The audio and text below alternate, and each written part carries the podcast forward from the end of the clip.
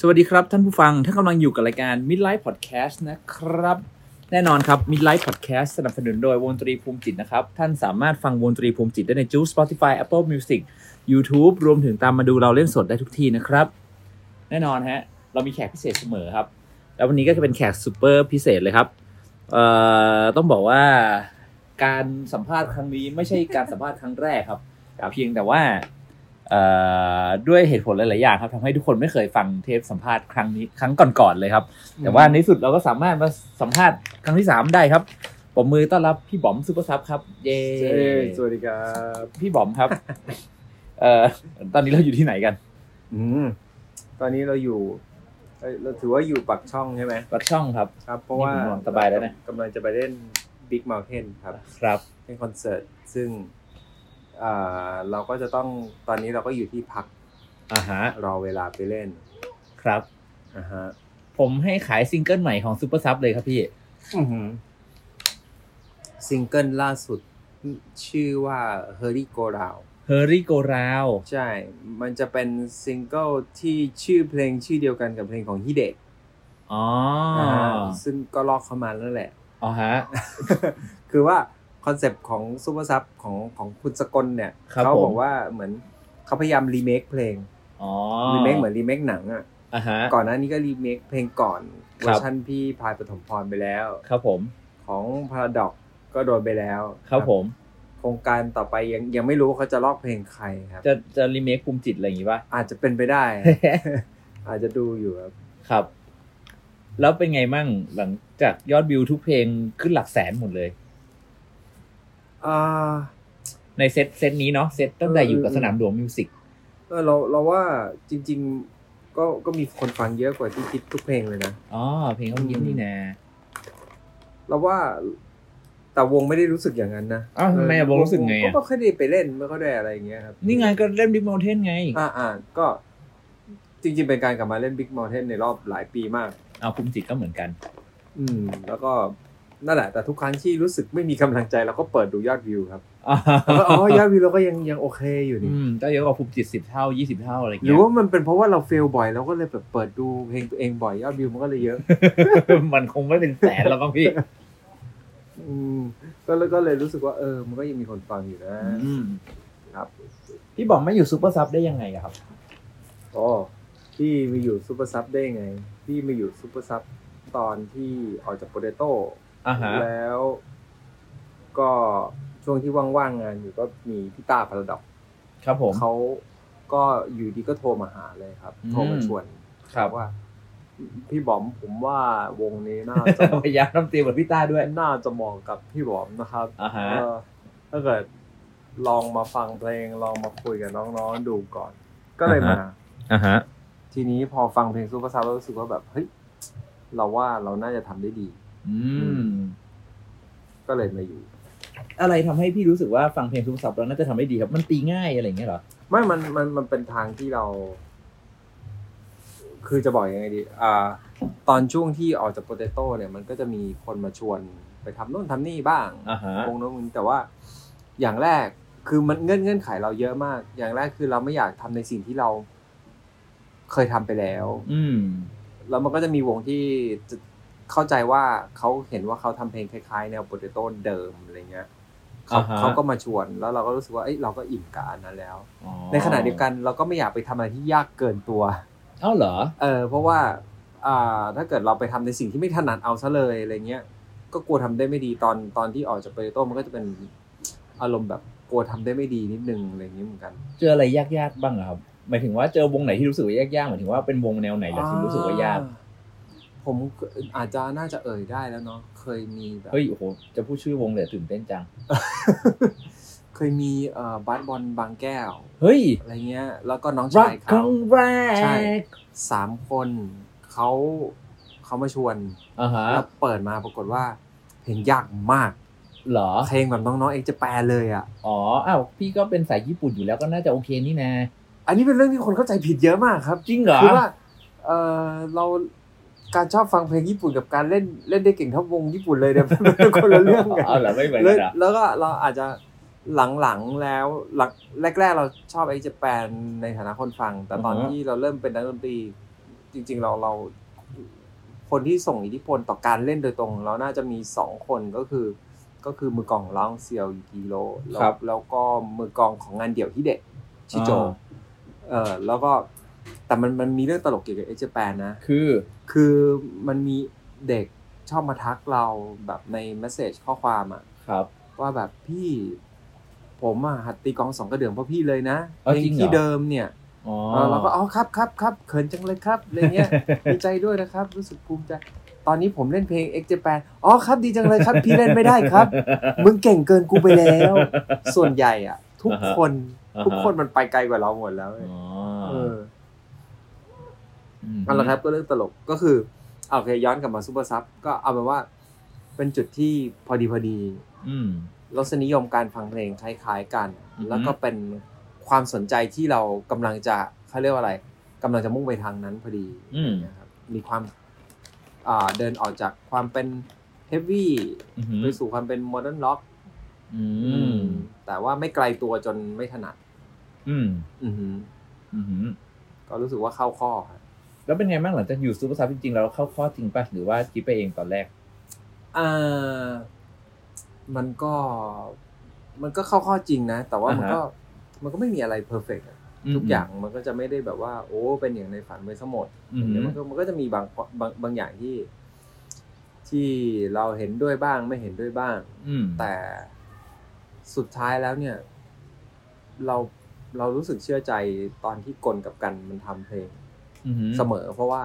เวลาเขาตัดสินใจอะไร แล้วเรารู้สึกไม่เห็นด้วยเนี่ย เรามักจะมองกลับไปที่เพลงเก่าๆที่เขาทำมาแล้ว อืม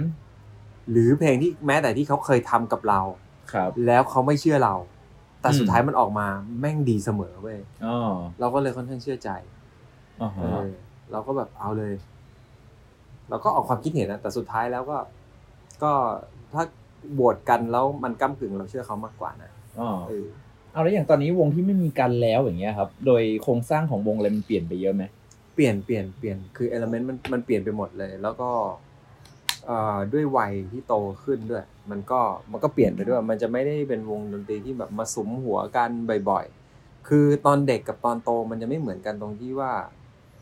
ตอนโตแล้วเนี่ย เราจะมาเจอกันโดยที่ไม่เกี่ยวกับดนตรีน้อยลงอ่าฮะอ่าพอน่าน่าจะพอนึกออก หรือคนที่แบบเล่นดนตรีจนโตมาระดับหนึ่งอาจจะพอนึกออกก็คือตอนเด็กๆ บางครั้งเราแบบมาเจอกัน แล้วก็เพื่อไปเล่น Red Alert เล่น Alert อินเทอร์เน็ตอะไรอ่าฮะเออ มันก็อืมจะมีมันก็จะมีอารมณ์แบบนั้น เพราะฉะนั้นเขาเรียกว่าอะไร มันจะมีแพชชั่นบางอย่างในตัวของวงดนตรีอะมันจะลดถอยลงไปอือหือแต่ประสบการณ์และความรับผิดชอบ มันจะมากขึ้นนะอืม เออมันมันจะไม่มีการแบบว่าลากยาวไม่รับผิดชอบต่องานของตัวเอง คือซ้อมดนตรีด้วยกันน้อยลง แต่ซ้อมในแต่ละครั้งค่อนก็ค่อนข้างรู้หน้าที่ขึ้น อืมนะฮะได้อย่างเสียอย่าง อืมพี่บอมเริ่มตีกลองได้ยังไงอะครับ อืมเริ่มตีกลอง โอ้มันต้องย้อนไปที่ตอนเริ่มเล่นกีตาร์อ่าฮะอ่าเดี๋ยวคอนเออพี่พี่บอกเคยเล่นกีตาร์ด้วยเหรอ เคยครับ แต่ว่าไม่สำเร็จครับเอ้าเหรอคือมันมีช่วงที่เราแบบ อยู่ตั้งแต่ประมาณมสามอะไรเงี้ย ก็โตเป็นหนุ่มจากการเล่นวงโยอือฮึเป่าทัมเป็ดมาก่อนอะไรเงี้อืยมก็มันมีเพลงหนึ่งเกี่ยวกับทำเป็ดวงโยผมชอบมากเลยอะฮะ ของวงไปส่งกูบอกขอสอดูครับ ชื่อเพลงน้ำตาทำเป็ดน้ำตาทำเป็ด น้ำตาทำเป็ดต้องเช็ดหัวเขา เพราะว่าเขาไปร้องเพลง R&B เพลงสกามันฮิตแค่นานๆทีทำเป็ดคนนี้ต้องกลับไปเล่นวงโย แล้วทำไมเขาไม่ไปเล่นเพลง R&B ต่ออะอูคูเลเลก็เล่นไม่เป็นเมื่อไปเห็น พวกเขาเล่นเพลงลงเฟซอะไรวะ เราก็เลยถ่ายรูปคู่กับทำเป็ดถ่ายรูปลงเฟซไม่มีคนกดไลค์เลย โอ้ยเห็นไหมเพลงยุคแรกของไปส่งกูบอกสอนดูเศร้าจะตายพี่ เออว่ะใช่ไหมเออดูดูวงดูไม่ได้มีความเศร้าอะไรในชีวิตเท่าไหร่ใช่ผมพี่คิดว่าคนที่แต่งเพลงอย่างเธอทิ้งได้เนี่ย มันไม่เศร้าเหรอพี่อ่าโอเคต่อต่ออะพี่เป็นน้ำตาทำเป็ดเออตอนลองเช็ดหัวเขา ก็ตอนตอนมสามเรารู้สึกว่าแบบ เล่นวงโยต่อไปอะมันไม่น่าจะแบบ ดึงดูดสาวสาวๆเออนะเออ คน เชื่อเลยเก้าสิบเปอร์เซ็นของนักดนตรีผู้ชายเริ่มต้นจากจุดเนี้ยเหมือนเอกันอหมดเลยก็จริงเออแล้วก็ก็เลยรู้สึกว่าอยากเล่นกีตาร์เพราะตอนนั้นดูนูโวอะไรเงี้ยแล้วชอบพี่ก้องอ่าฮะพี่ก้องอยากเป็นพี่ก้องนูโวแต่ตอนมสามอะมันเป็นช่วงที่เราพ่อเราพาเราไปเมืองจีน อยากเป็นพี่ก้องมันมันเป็นไม่ใช่ด้วยกีตาร์ป่ะพี่ คือจะเอ้ยจะใช่สาวๆกินกับพี่ก้องมันต้องด้วยหน้าตาเปล่าเฮ้ยวะพี่ก้องเขาเริ่มมามีชื่อเสียงทางด้านความหล่ออะ ไม่ใช่ตอนช่วงช่วงพรายของนูโวนะอ๋อเหรอเออใช่เขาเริ่มมีชื่อเสียงตอนที่เขาเริ่มแบบ เข้าวัยแบบเนี่ยวัยอย่างพวกเราวัยแบบอ๋อมิดไลฟ์แล้วอะไรเงี้ยครับ เออ เหมือนแต่ว่าตอนเด็กๆอะจำได้ว่าพี่ก้องอะในวงนูโวเนี่ยเขาจะเป็นคนที่แบบไว้ผมยาวบ่อยที่สุดตลอดเวลาใช่ใช่ใช่เออดูเป็นคนที่ออกจะไปทางเฮฟวี่ตลอดเวลาอ๋อเออเราเราก็จะรู้สึกว่าคนเนี้ย เท่อะอ๋อแล้วแบบเรา มักจะไม่มองคนที่อยู่ตรงกลาง เพราะเรารู้สึกว่ามันเขินไปอ่าฮะเออเหมือนเวลาเป็นยอดมนุษย์ตอนเด็กๆอะเราก็จะเลือกสีน้ำเงินกับสีดำเราไม่ค่อยอ่าฮะยอมเป็นสีแดง อ่าฮะไม่มีใครให้เป็นด้วยแหละ อ๋อ เออเราก็รู้สึกว่าอยากเล่นกีตาร์แต่ว่าจังหวะนั้นอะ คือพ่อพาเราไปเมืองจีนพอดี ครับพี่ เอาไปเรียน ก็เลยทำให้เรา พอเริ่มเล่นดนตรีอะมันก็ซื้อกีตาร์ที่เมืองจีนง่อยอืมๆ แล้วก็มีหนังสือเพลงที่เอาไปจากเมืองไทยเล่มเดียว ครับ โดยที่ก็ทุกอย่างมันก็ดูยากไปหมดนะครับอืมก็เล่นไปสักพักหนึ่งมันก็เลยรู้สึกว่า มันเล็กจังวะคือสำสำหรับคนที่แบบว่าเด็กๆที่หัดเองอะเฟดกีตาร์อะไรเงี้ยอ่ามันฮะก็ดูยากไปหมดเลยอะไรเงี้ยอ่าฮะก็ก็ล้มเลิกความตั้งใจไปครับครับแต่มันว่าเล็กจังหวะนี่คืออะไรเล็กเฟดกีตาร์สายกีตาร์อะไรเงี้ยอ๋อเหรอมันคือจะเป็นนิ้วพี่ใหญ่เกินไป มันคือเรากด สามปุ่มของทัพเป็นมาก่อนนึกออกปะอ๋อความง่ายมันง่ายกว่ากันเยอะอะเออมันกดยังไงก็โดนอะอะเข้าใจแล้วเข้าใจแล้เอวอสายกีตาร์กดยังไงให้อ๋อสายกมัดนเล็กจังเลยเออบอร์ดเบิร์ดอะไรอีกอะไรอีกอย่างเงี้ยแล้วพอไม่มีคนสอนก็เลย รู้สึกว่า เอ้ย แย่แล้วเรามองใหม่ เรามองว่ากีตาร์เนี่ย กว่าเราจะเล่นให้เป็นให้เก่งเนี่ย มันไม่น่าจะเป็นเรื่องง่ายเลย อืมคู่แข่งก็ต้องเยอะด้วยอ่าฮะอ่าใครๆก็เล่นกีตาร์ไปหมดครับในวงดนตรีเนี่ย มันมีตำแหน่งไหนที่เรา น่าจะหางานง่ายกว่านั้น อืมก็เลยมองไปที่กลองครับ ก็เลยคิดว่ามองไปที่กลองเพราะจังหวะนั้นน่ะ เราเริ่มดูวิดีโอคอนเสิร์ตที่เราอัดจากเมืองไทยไป เราอยู่ที่เมืองจีนเราอัดวิดีโอรายการทีวีและรายการคอนเสิร์ตไทยไปดูอ๋ออ๋อบ่อยมากครับ แล้วเราก็เริ่มอินกับวงไมโครอ่าในฮะในในยุคหลังๆแล้วก็จะมีแบบพี่ปูไมโครก็โซโล่กลองอะไรเงี้ยเราก็แบบว่านี่แหละอ๋อน่าจะเป็นตำแหน่งที่หางานง่ายกว่า มือกีตาร์คู่แข่งเยอะ เพราะว่าแค่เราจบตอนช่วงจบมสามอะเรารู้จักเพื่อนที่พอจะเล่นกีตาร์เป็นหลายคนแล้ว แต่เรายังไม่เคยเห็นใครตีกลองชุดเป็นเลย โอ้ เออ เรารู้สึกว่าลงทุนกับอันเนี้ยความเสี่ยงต่กว่าำใช่อ่าฮะครับ ก็เลยพอกลับมาไทยก็บอกพ่อบอกว่าอยากเรียนกลองครับ ครับ พ่อก็เลย พาไป คือตอนนั้น พ่อก็พาไปเจอเพื่อนที่เป็นรุ่นพี่เป็นรุ่นพี่โรงเรียนเดียวกันอือหือ แล้วพ่อก็แล้วรุ่นพี่ของพ่อคนนั้นก็แนะนำโรงเรียนดนตรีครับ ครับ ให้ไปเรียนที่สุภการอ่าฮะอยู่แถวข้างหอมหอสมุดเพียงสิ่งที่พีคคือว่าคนที่แนะนำให้ไปเรียนนะครับเขาชื่อคุณอาวิทูลวัฒนยูครับ นั่นคือ นั่นคือดีเจเพลงเฮฟวี่เมทัลสมัยก่อนนะอ่าฮะคุณคุณรู้จักวิทูลวัฒนยูอะไม่ไม่ค่อยคุ้นพี่ คือวงเฮฟวี่สมัยก่อนอะ ที่เขามีชื่อไทยอะ ครับผมมันก็ต้องมาจากดีเจเนี่ยอ๋อสกอร์เปียนแมงป่องพยองเดชอ่าควีนราชาในนามราชินีอ่าฮะเออ Deep Deep Purple Purple ม่วงมหาการเออคนนี้เลย คนนี้เลยเป็นคนที่แนะนำเราอ่าฮะเออ แล้วก็เราก็เลยไปเรียนกลองครับอืมนั่นแหละครับ ก็ก็หัดตีกลองตั้งแต่นั้นเป็นต้นมา อืม อืม โอ้แล้วก็ตีมาเรื่อย ใช่ๆจนมาอยู่วงโปเตโต้เนาะ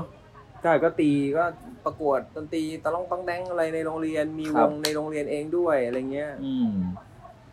ช่วงช่วงเวลาที่พี่บอมออกมาจากวงเตโปเตโต้เป็นช่วงเวลายากๆเนาะเท่าที่ผมเคยอ่านมา อืม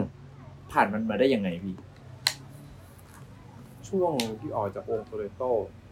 โชคดีมากเลยครับ คือว่า เรา เราจำได้ว่าเรานิ่งมากเลยนะกับวิกฤตนั้นที่เกิดอ๋อจริงเหรอเออคือมันแปลกมากตรงที่ว่าเวลาเราเจอ เราเป็นคนนอยง่ายอ่าฮะ แต่พอเจอวิกฤตที่มันหนักจริง ๆ เราจะนิ่งมาก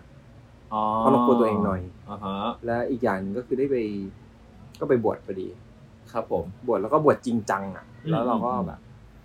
ก็เขาเรียกว่าอะไรธรรมะก็ช่วยเราเอาไว้เยอะอือืมมช่วยยังไงบ้างฮะ ก็ช่วยให้เราอย่างแรกคือเราเข้าเข้าใจเรื่อง basic ของธรรมะซึ่งมันคือ basic ของชีวิตเลยนะครับ ทุกอย่างเกิดขึ้นตั้งอยู่ดับไปอ๋อฮะแล้วเราก็เริ่มค่อยๆแบบว่า เข้าใจเรื่องการวางอีโก้ของตัวเองเอาไว้ด้วย เรื่องการวางอัตตาอะไรเงี้ยอืมแล้วพอมองไปที่ชีวิตตอนหลังโปเตโต้มันแปลกมากที่ที่เรารู้สึกว่าเราเราไม่เคยแบบ ทุกข์ขณะที่คนอื่นเข้าใจว่าเราทุกข์เพราะว่าเรามองย้อนกลับไปก็คือ เอ๊ะ เรามองกลับไปซิเราเสียดายไหมที่ออกมาเสียดายเสียดายมากๆแน่อ่าฮะอ่าฮะๆแต่ว่า เราก็ถามตัวเองว่าตอนวันแรกที่เราเล่นดนตรีที่เซ็นสัญญา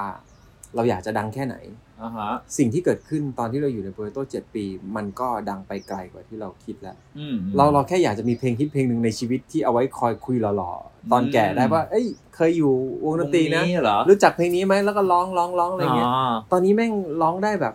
โอ้โหเจ็ดแปดเพลงมั้งน่ะเออที่ใช่ที่ใช่ที่ช่วงที่เราอยู่ในชีชีวิตในตอนนั้นอะไรเงี้ย มีอะไรนะมั้ยลุมพินีมีชิปจรใช่มีตัวครัละบของตัวละเราของเรามีโฮมฟลอร์คนละคนละวงแล้วครับ อันนั้นอันนั้นอันนั้นอันนั้นภูมิจิตนะฮะก็ก็เป็นวงที่ดีนะฮะอะดีครับเออแต่ว่าอ่าอย่างอย่างนั้นไออันอย่างแรกคือชื่อเสียงเราครับรู้สึกว่าความฝันอือหือมันมันไม่ใช่เรื่องของชื่อเสียงมันเป็นเรื่องของความฝันอืมเราทำความฝันเป็นจริงไปแล้ว มันเกินความฝันเราไปต้องนานแล้วด้วย อืมอย่างที่สองคือเรามองย้อนกลับไปที่ตัวเองในตอนนั้นเราออกจากวงตอนนั้นอายุ30เป๊ะอืมเรารู้สึกว่าเราก็แค่กลับมาเป็นมนุษย์ปกติ ครับ คือการถ้าเกิดเราไปมองให้เศร้า อะ เราก็อือฮึมองว่าตัวเองตกจากที่สูงใช่ป่ะอ่าฮะแต่เรามองแบบเป็นความเป็นจริงตามความเป็นจริงอะเรายืนอยู่ที่เดิมอ่าฮะตอนเนี้ยเรายืนอยู่ในระนาบเดียวกับเพื่อนๆของเราอ๋อคนที่เรียนจบมาเหมือนเรา เราก็แค่กลับไปเป็น มนุษย์ปกติครับ วงเล็บว่าเราก็ไม่ได้ปกตินั้น เราก็ยังเราไม่ได้ปกตินักหรอกอ่าฮะเพราะว่าเราก็ยังมีเขาเรียกว่าอะไร สิทธิพิเศษบางอย่าง อืมอืมอืมหรือว่าแต้มต่อบางอย่างในชีวิตด้วยซ้ำไปครับอืมเราก็เลยรู้สึกว่าก็แค่กลับมาเป็นคนปกติอ๋อไม่ไม่ไม่ได้รู้สึกอะไรโอเคแต่ถ้าเกิดไปมองว่าแบบสิ่งที่เคยได้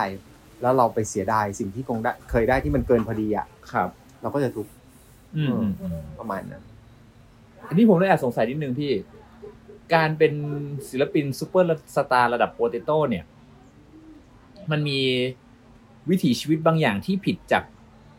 คนทั่วไปยังไงบ้าง ก็อย่างแรกคือจริง ๆแล้วไอในตอนที่พวกเราอายุ30ไอ้ยี่สิบกลางๆครับ เราสามารถทำงานแค่เดือนละสี่วัน แล้วเราก็ได้เงินเยอะเท่ากับคนที่ ทำงานทั้งเดือนอ่าฮะในอายุช่วงอายุและการศึกษาเท่าๆกันอ่าฮะอันอันนั้นคือคือความแตกต่างอย่างแรกครับ อืมอีกอย่างคือ มันไม่มีคำว่า work life balance สักเท่าไหร่อ๋อยังไงพี่ ก็สิ่งที่ทำมันคือสิ่งที่ชอบอยู่แล้วอะอ๋อเออ แล้วแล้วมันก็ไม่ได้รู้สึกว่าทำงานสักเท่าไหร่ ครับ เออ เราอันนี้ส่วนตัวของเรานะอือฮึเราไม่รู้คนอื่นเป็นยังไงนะอืมเราเรารู้สึกว่ามันก็มัน อ่ามันไอในส่วนเนี้ยมันง่ายกว่าคนปกติ อืมหืมอ่าฮะแต่มันก็จะมีความกดดันอะไรบางอย่างอยู่ตลอดเวลาเหมือนกันนะอืมแล้วเราเราเชื่อว่าความกดดันเนี้ยมันอยู่กับคนที่เป็นนักดนตรีในทุกระดับครับ ก็คือเราก็เมื่อเราประสบยังไม่ประสบความสำเร็จ เราก็จะอยากประสบความสำเร็จมากครับ เมื่อเราประสบความสำเร็จ เราก็อยากจะประสบความสำเร็จมากขึ้นไปอีก อืมเราเราจะมองเป้าหมายที่ไกลขึ้นเรื่อยครับๆ และยิ่งพอเราไปอยู่ในจุดที่มันสูงขึ้นเรื่อยๆ เราก็จะกลัวตกลงมา เราก็จะพะวงกับทุกเรื่องที่ว่าทำอย่างนี้แล้ว เดี๋ยวมันจะไม่ดีทำอย่างนี้เหมือนจะไม่โดนเหมือนเคยหรือเปล่าอะไรอย่างเงี้ยครับเออมันจะมันจะมีความกดดันแบบนั้นอยู่อืมจนกระทั่งเราออกมาแล้วแล้วเราหันกลับไปมองนั่นแหละ เราถึงจะรู้ว่าแบบ เอ้ย คิดมากไปอ่าฮะอะไรอย่างเงี้ยอ่าโหอันนี้ผมแอบถามล่วงหน้าพี่ คือเดี๋ยว เดี๋ยวจะมี มีแบบปาร์ตี้ทอล์กเป็นแบบว่าพี่บอมเทปหนึ่งแล้วก็แบบเป็นโปเตโต้เทปหนึ่งอะไรอย่างงี้ป่ะไม่น่ามีนะเอาเหรอแล้วเราเราไม่รู้เหมือนกันคือ คือเรารู้สึกว่า จริง ๆ ก็อยากคุยกับเขานะแต่แต่แต่มันมันอาจมันอาจจะเป็นไปได้ยาก เพราะว่าเทปที่ผ่านๆมาเราเข้าใจว่าป๋าเต็ด Talk เนี่ยมันสุดยอด เพราะว่า เราเราไปเจอพี่กบ Big Ass ครับ ที่คอนเสิร์ต Potato เพราะเขาเป็นเป็น concert director อ่า เขาบอกว่าที่ป๋าเต็ดสามารถสัมภาษณ์ Big Ass ได้ดีสัมภาษณ์ Silly Fools ได้ดีเนี่ยครับป๋าเต็ดแทบจะเป็นเหมือนหมอทำคลอดให้วงพวกเนี้ยอ๋อเขาอยู่กับวงพวกนี้ตั้งแต่วันแรกที่แจ้งเกิด เพราะฉะนั้นไม่มีใครโกหกเขาได้โอเคอ่าแล้วเขาก็จะถามคำถามที่ถูกต้องตลอดเวลาอ๋อฮะแต่โปเตโต้เนี่ยมันลึกลับซับซ้อนมากเลยจริงเหรอแล้วก็มันไม่ได้อยู่ในยุคที่ปาเต้ลงมาคลุกคลีตรงนี้ตอนนั้น ตอนพร i มของโปเตโต้นี่ปาเต้ปาเต้อยู่ทางฝั่งแฟแฟนแล้วเนาะใช่อืมเราก็เลยไม่แน่ใจว่าป่าเขาอยากสัมภาษณ์หรือเปล่าเอ้ยแต่ว่าจะบอกว่าไอ้เทปเก่าๆที่ผมเพิ่งไปย้อนฟังเทปเก่าๆอะที่ผมสัมภาษณ์พี่ไว้อะอืมผมรู้สึกว่าวิธีสัมภาษณ์ผมอะเหมือนเหมือนเหมือนปาเต้ทอล์กมากเลยอะอ่าเลยเลยไม่รู้ว่าเอ๊ะจะแอบตัดมาส่วนหนึ่งดีป่าวะ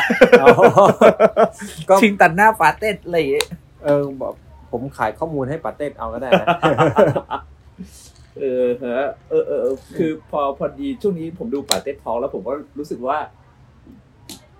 ผมเจอโลกหนึ่งเขาเรียกว่าไม่ใช่โลกเรื่องหนึ่งแล้วกันเป็นแบบเรื่องความทุกข์ของการเป็น rock star อ่าแล้วแบบว่าแต่ละคนมันมีวิธี เอาตัวรอดเป็นคนละแบบอะคืออืมผมดูสี่เทปนี่มันคือสี่วิธีเอาตัวรอดจากความเป็น rock star จาก rock star syndrome เลยอะอ่าฮะอ่าฮะเออ แล้วแบบ ผมก็รู้สึกว่าเออพี่บอมพี่บอมก็เอาตัวรอดได้ดีรวมถึงตัวพี่ปั๊บกับวง Potato เองด้วยอะไรเงี้ยมผมรู้สึกว่าเป็น case study ที่น่าสนใจสำหรับอืมคนที่ต้องเตรียมตัวเป็น rock star ในอีกอีกอีกนั่นหนึ่งครับเผื่อป๋าเต็ดฟังครับยังไงเออฝากสัมภาษณ์พี่บอมกับ Potato ด้วยครับพี่ครับคือเราว่าเรารับมือได้แย่ตอนที่เราอยู่ในวงเรารับมือได้ดีตอนเราออกมาแล้ว เออเออเออเอออ่าฮะอ่าเรารู้สึกว่าเรารับมือได้ดีกว่า กว่าพี่ๆที่ป๋าเต็ดสัมภาษณ์แน่ๆไม่แต่ แต่ผมว่ามันมันเป็นโลกที่ยากเหมือนกันนะอือฮึแล้วแบบผมดูการ transform ที่แบบ การอย่างมาเป็นเป็นแบบอย่างวง Big Ass อะที่แบบมาเป็นคนเบื้องหลังที่มี potential อะไรเงี้ย ผมรู้สึกว่า เออว่ะ มันน่าสนใจอืมแต่ว่าตัว Silly Fools เองที่แบบไปกลายเป็น Rock Rider ผมรู้สึกว่าเออมีทางที่แบบผมไม่เคยนึกถึงอืมและอย่างพี่โตเองก็แบบไปสุดอีกทางไปเลยอ่าอะไรเงี้ย ก็เลยรู้สึก รู้สึกว่า case study ของ Potato อาจจะน่าสนใจอืมพอสมควรเหมือนกัน เพราะว่าผมรู้สึกว่าอย่างตอนเนี้ย Potato อาจจะเริ่มด้วยความคำว่าเป็นวงบอยแบนด์ติดอาวุธอะไรเงี้ยฮะอ่าฮะแต่ว่า ตอนนี้มันไม่มีใครตั้งคำถามนั้นกับ Potato แล้วอะใช่ เออแล้วคือเป็นวงที่ทุกคนก็มันมีความป๊อปเต็มไปหมด แต่ก็กลายเป็นว่าทุกคนก็เชื่อในฝีมือไปหมดเลย อือฮึอ๋อ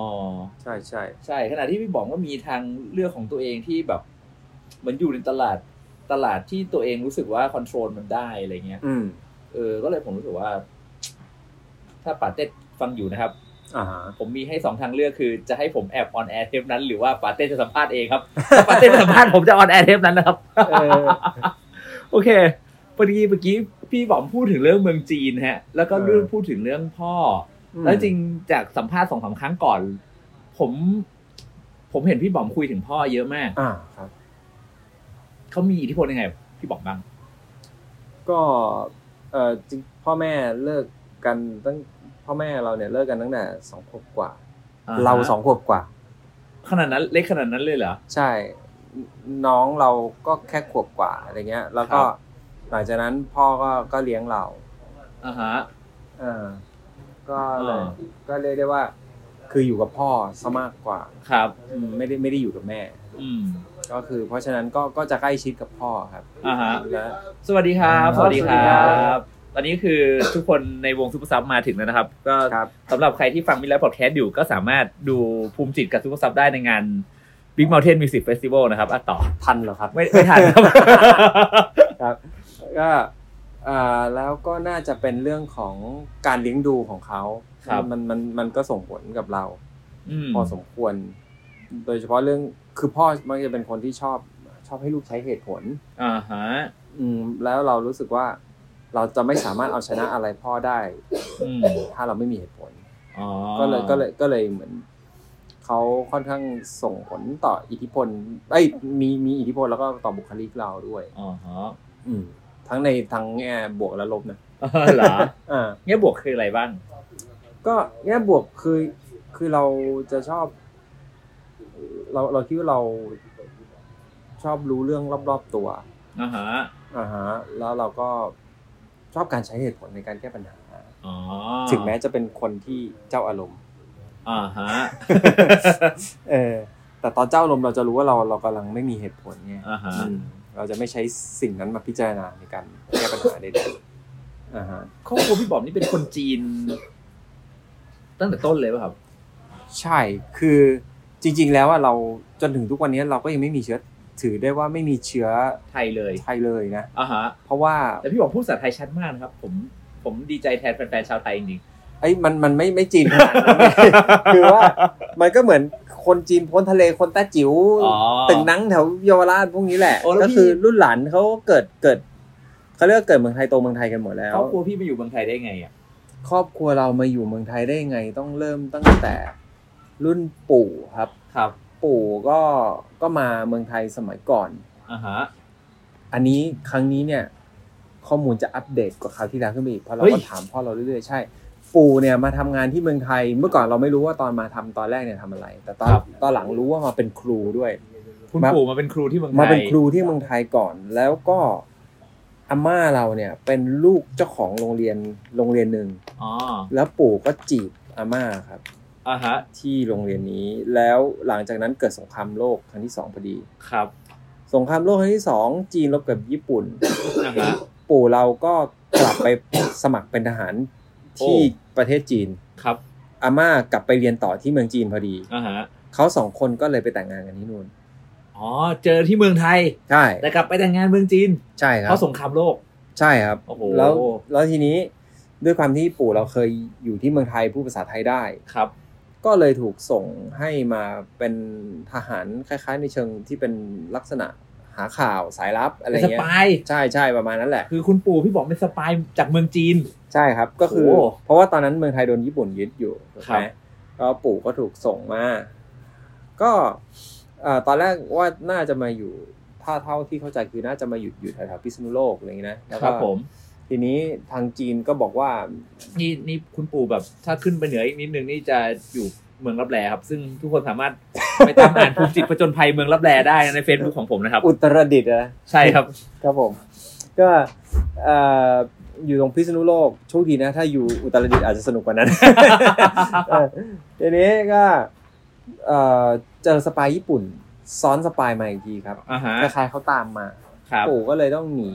ลงมาถึงกรุงเทพเปลี่ยนชื่อเปลี่ยนแซ่โอ้โหครับผมก็ทะเบียนราษฎร์ก็อย่าว่าอะไรเลยนะครับ ปู่ผมก็เสียชีวิตไปแล้วยังไม่ต้องตามมาเล่นงานอะไรนะครับก็ครับ เออแล้วก็หลังหลังจากนั้น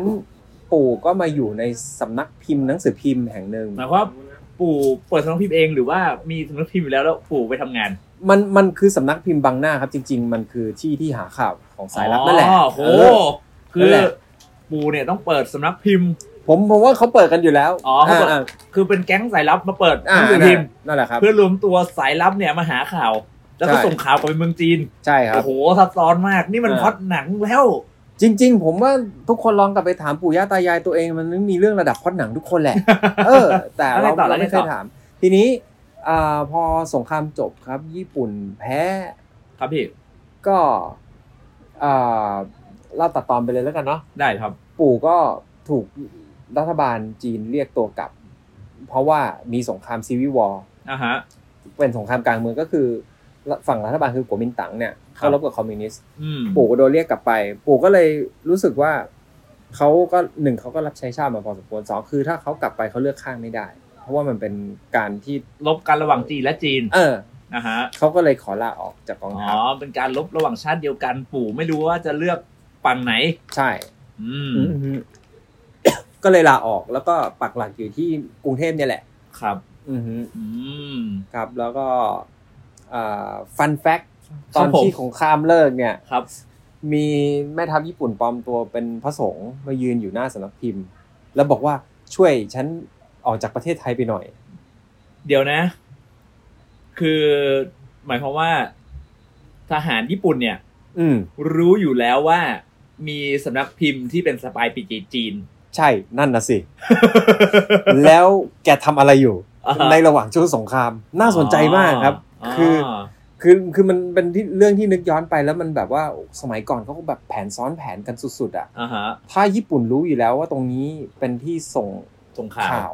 แล้วไม่มาทำลายทิ้ง หรืออ่าฮะไม่มาเก็บไม่มาอะไรเนี่ย ญี่ปุ่นปล่อยเอาไว้ทำอะไรอ่าฮะหรือว่าตัวเองดักข่าวตรงนี้ได้อีกที หรือว่าตัวเองอืมสามารถส่งข่าวลวงให้ได้ หรืออะไรโอันนี้เราก็ไม่รู้อะโอ้ลองไปดูหนังเรื่องสปายของ Netflix ผมมันแะมากๆครับผมแนะนำให้ไปดูหนังเรื่อง